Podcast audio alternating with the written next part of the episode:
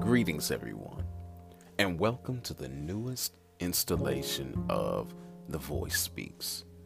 I am Olufemi Nathan Oshako, aka The Voice, and I am still in the series of using the Abeka scriptural alphabet as the foundation for what I'm speaking about. A little backstory, if this is the first one that you've heard. I'm going over the Abeka scriptural alphabet with my children. I want them to learn it as I learned it as a child and build a good foundation for them as far as memory verses are concerned. I wanted to do more than just memorize them, though. I wanted to put some teeth with it. So I use this in devotional time on a weekly basis with them.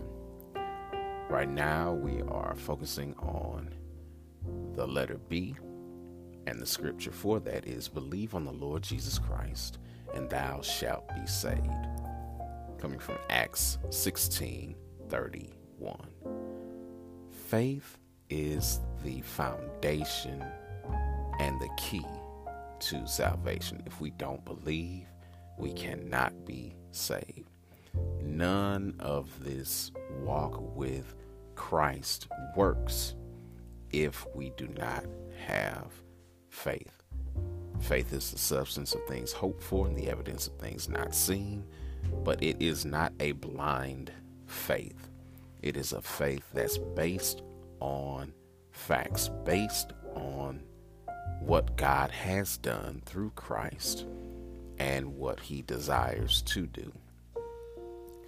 The scripture that I used to expound and add teeth to this earlier today when I was sitting down with my family and having family devotion was Luke chapter 5, verses 17 through 26. Please read them when you have time, but it is the scriptural account of the men who carried their lame friend to the place where Jesus was teaching and went through extraordinary measures to get him in front of Jesus because they believed that Jesus could and would heal him. As I was sharing earlier, back in the times that this took place, if you were lame, and we would call that today physically disabled, if you had any kind of disabilities, it really made life much, much, much more difficult than it would today. And especially for men, because if you cannot work, you really have no purpose in life.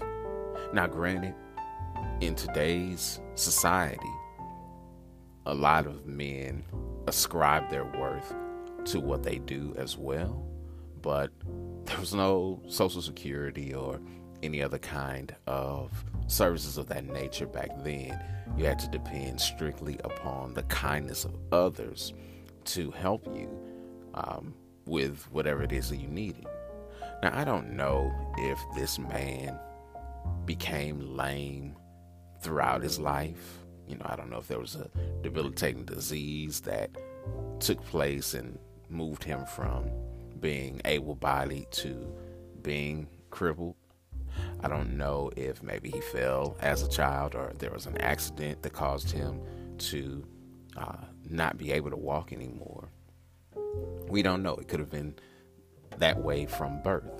But what we do know is that the man had some friends, and he, along with the friends, believed strongly enough that if they got before Jesus, that he could and would be healed.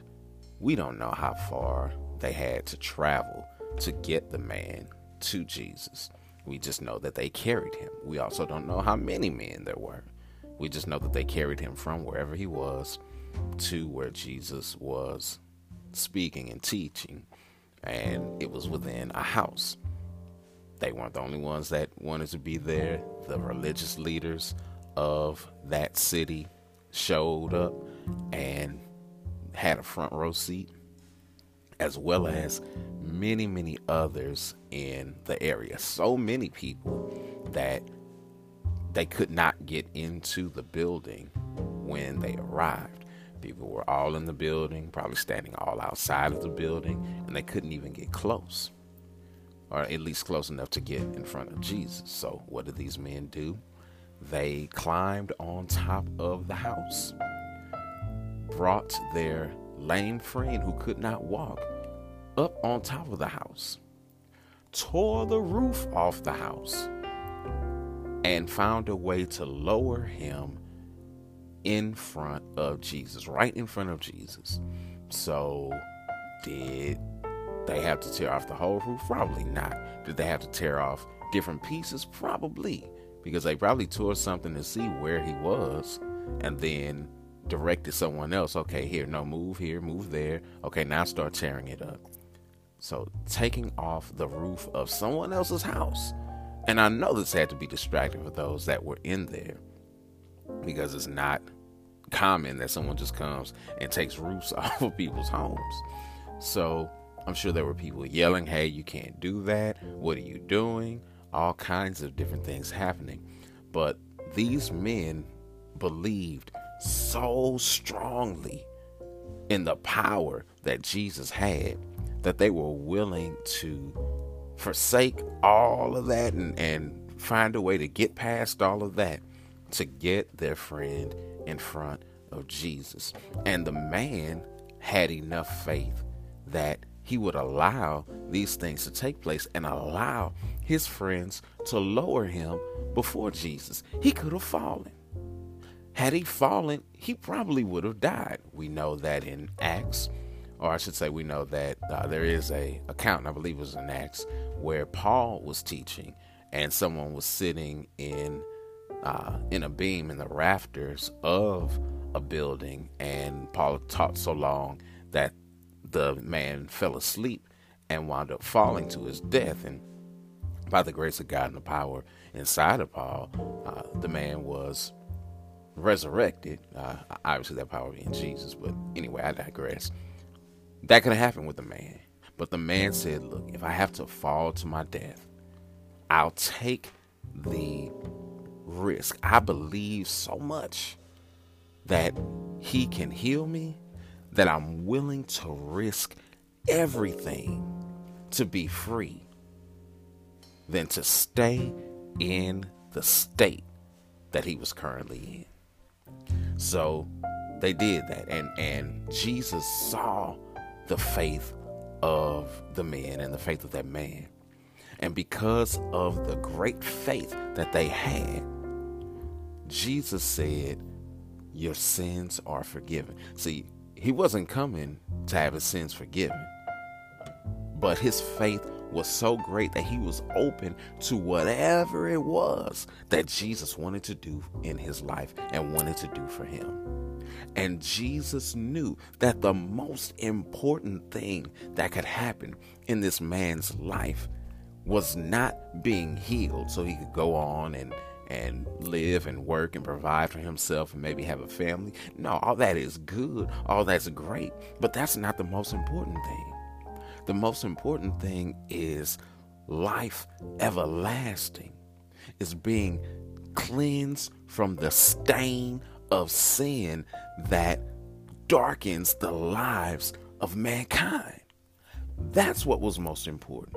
And since the man had so much faith, believed so deeply in Jesus, he freed the man not only from his physical limitations, but freed him from the spiritual limitations that would keep him bound and keep him out of the presence of God.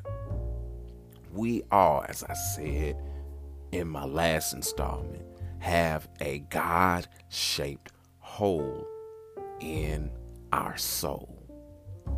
We were made and fashioned and constructed to have a relationship with God.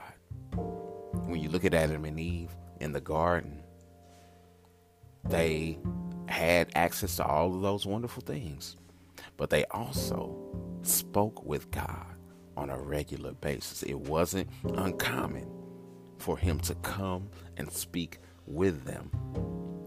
And that's the main reason why Jesus came and died to save us. God so loved the world that he gave his only begotten son, so that whosoever believe on him shall have everlasting life. He wants fellowship with us. He wants a relationship with us. And his love is so great, just like this man's faith was so great, that he will be willing to risk it all, to give up all that he is, so that we could be with him. Do you need a life-altering change? If you do, I present to you Jesus. Have faith in him. Be willing to risk everything, to give up everything, because this life will fade. Whatever it is that we get and we have in this life, it's not going to last. We have peaks and valleys all throughout life. Nothing that we have will last, will go past this life outside of a relationship with God. I encourage you, have faith, great faith. Believe on the Lord Jesus Christ, and thou shalt be saved. All right, that is it for today. Next week, I'll continue with this theme, and I'll be coming from Acts chapter 18, verses 24 through 26, if you want to read up on it before I present. And we'll be talking about the account of Apollo's conversion. Still dealing with faith, still dealing with believing on Jesus in order to be saved, but talking more so about what that belief looks like. Until next time, it's your man, The Voice, and I want you to think about this.